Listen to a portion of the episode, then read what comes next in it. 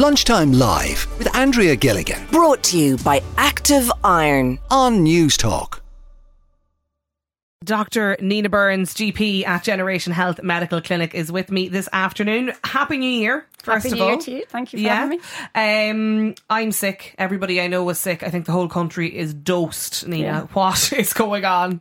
Yeah, so I mean, look, it's it's that perfect storm, isn't it? Everyone gets together over Christmas and New Year, and unfortunately, getting together usually means passing on a number of bugs. And of course, we've had a an increase in COVID. We've a peak in flu going. Well, not even peak, unfortunately. We've an increase in flu at the moment. I think it has a ways to go, um, along with RSV, all the other childhood viruses, and and then this time of year as well. This kind of really cold weather for people who have what we call reactive airways. That's asthma, chronic bronchitis, those kind of things they can react to things in the air and the cold weather. So if some people will tell you every time they step out in the cold, they start wheezing. Yeah.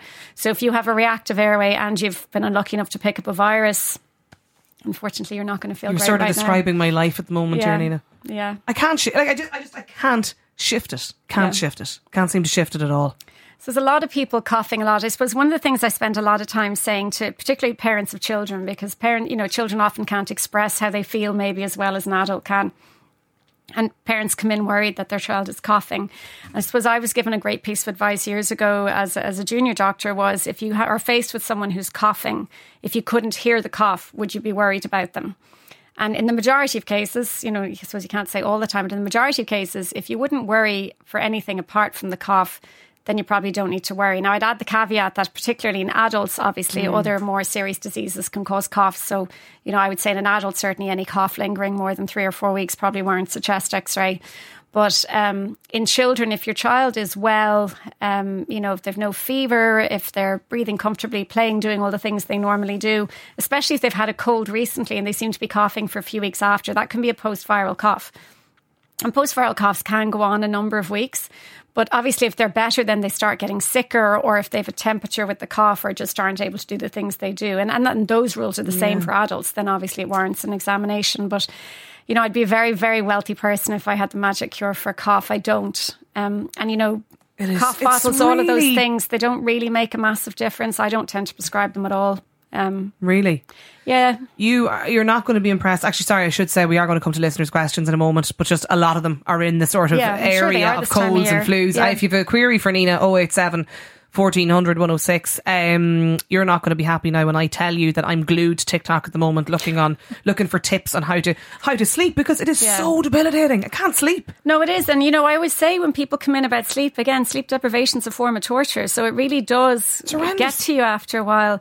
So often the cough is worse when you lie down, particularly if there's sinus congestion involved. And that can be, you know, if you're just very congested and when you're upright, your nose will run and it'll come up the front. And there's a certain amount of pooling that happens with secretions, whether it's that your airway is drier because you're breathing through your mouth or your nose is blocked and you're just not able to clear it as you would when you're awake. Um, so you know, tricks again that we we give parents, but I suppose for adults as well is kind of propping yourself up a bit. So maybe not being completely flat. I've been sleeping upright for about Yeah. two weeks now. Taking an antihistamine at night, some of the ones that make you sleepy. So for adults, you know, like a Piriton or a Phenergan, they're antihistamines you can take in the short term that w- can help you sleep a bit. They're the ones that would make you sleepy during the Yeah, day, but taking okay. that at night might dry up your nose a bit and help you. Um, but anything, so any of those rinses, there's some very good saline rinses, um, Sterimar, which is a seawater spray, anything to clear your airway going to bed and even keeping it beside the bed that if you get congested overnight. The really old one is the Vicks Vapor Rub on Yeah. the chest. You know, it's an oldie but goodie. I know. It's all about clearing the airway. Usually you can't sleep because you're coughing because your airway is congested. And um, unfortunately, again, there's no magic cure for that one, but um, some of those things might help. This is for for your doctor. I'm just getting over, yeah, look a bad bout of flu. What can I take now at the start of January to give me a boost, get me back on track? So another very common question Yeah. this time of year. Everyone wants to know how they boost in the new year. Um, so I suppose it doesn't change no matter what time of year it is. So minding yourself, you know, often we're all a little bit run down after Christmas and New Year. We've been kind of burning the candle at both ends and our immune system is a bit, you know, shaken. So minding yourself, giving plenty time for rest and recuperation. Um, eating well, drinking plenty fluids is really important this time of year. Getting out when you can for gentle exercise. But, you know, I know a lot of people take on new exercise programs in the new year, and that's great. But obviously, if you're have a lingering cough or cold, getting out running is probably not going to know, help your airway. yeah. So you need to step it up slowly and do what's appropriate. If, if something you're doing is making you feel worse, then it might not be the right thing for you right now. Where are you on the, you know, Beroccas and that sort of uh, supplements, vitamins like that?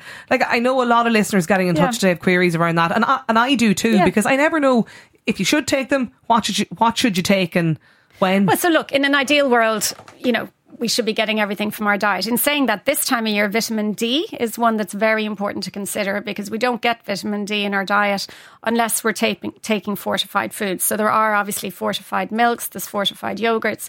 A lot of our cereals have vitamin D added, but you have to look for it. Um, so we rely on sunlight unless we could prescribe a sun holiday for everyone, which we'd love to do. Uh, vitamin D supplement is really important this time of year for pretty much everybody, but especially people who have dark skin because you need stronger sunlight to absorb vitamin D. But, you know, I, I am a bit of a fan of an occasional multivitamin, not as a substitute for healthy diet. I'd always say that.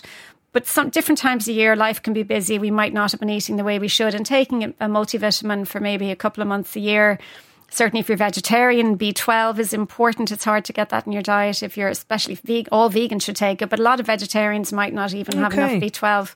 Um, zinc, there's some evidence zinc supports immunity, you know, so these kind of things, if you're looking for supplements, that's what you're looking for.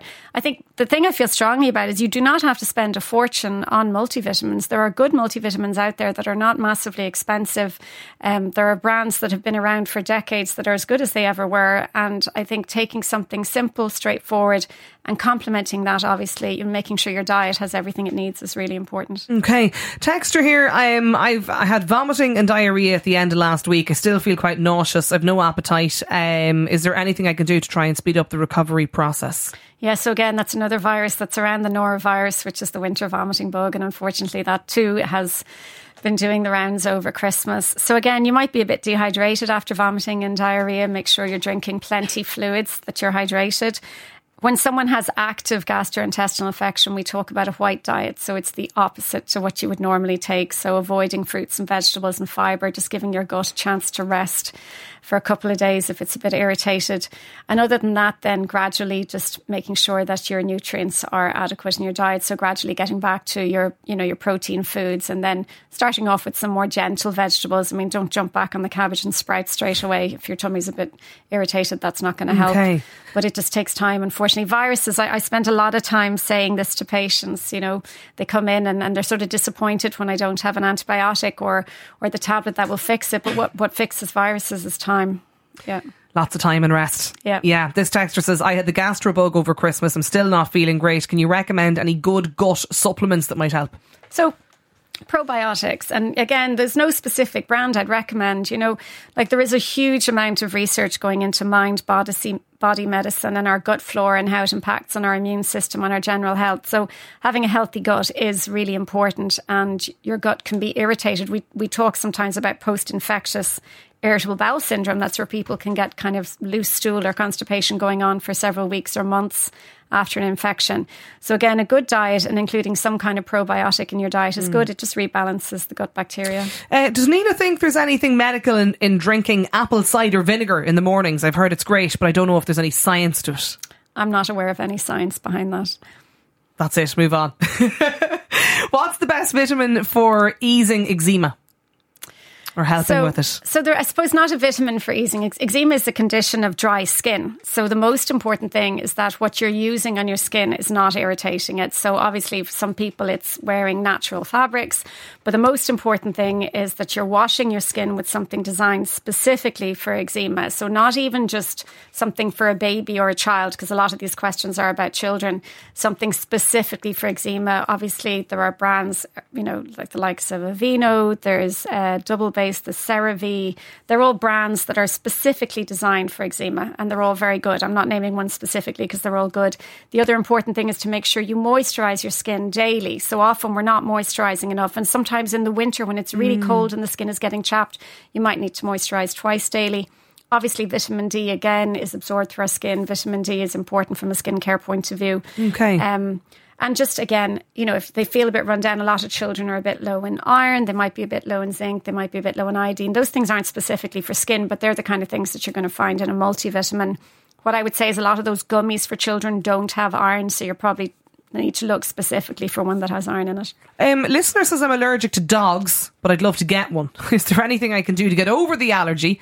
Um, is taking long term antihistamines bad for me? So the good news is, is you don't have to get over the allergy for dogs. There are some dog breeds. Now, obviously, we encourage Oh. everyone to adopt dogs, but this might be a good instance where when you even when you go to the, the kennel or whatever to say that you have an allergy, there are certain breeds that don't shed and are hypoallergenic.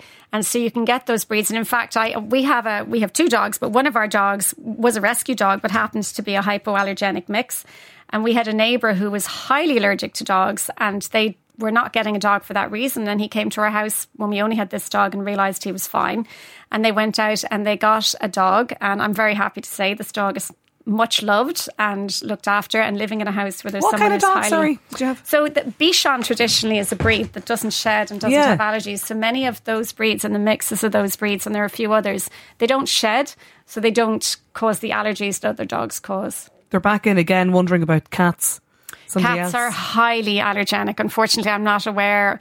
I don't know, maybe that breed that has no skin, but again, Oh, cats stop. unfortunately cause an awful lot of allergies in people. And I've had patients have to get rid of the cats because their allergies Really? are so bad. And they say even if a cat lives in a specific house, that if you move in, cat dander can be very hard to get rid of. So I, I now I, I'd be I'm happy to be misquoted by someone who knows more about cats than I do, but um, I'm not aware that there are that many cat bra- cat breeds that are easy to access that are hypoallergenic. Okay. Um, this listener says they're often very constipated. They take supplements and eat a lot of fibre. Is there anything else you could suggest? So constipation, I know a lot of people don't like talking about poo, but it's incredibly common and something we see all the time. Obviously, exercise is important when you move, your gut moves. Um, eating a broad diet, drinking plenty of fluids. Funnily enough, sometimes suddenly increasing fibre can make constipation worse because if you eat a lot of fibre, that causes your stool to swell. But if it's hard, that's not going to help. So stool softeners, you can talk to the pharmacy. There are lots of different brands. Lactulose would be the sweet syrup you can buy and take that softens your stool. And just finding what works with your diet. Um, irritable bowel syndrome in some people can cause ton- constipation, in some people can cause diarrhea.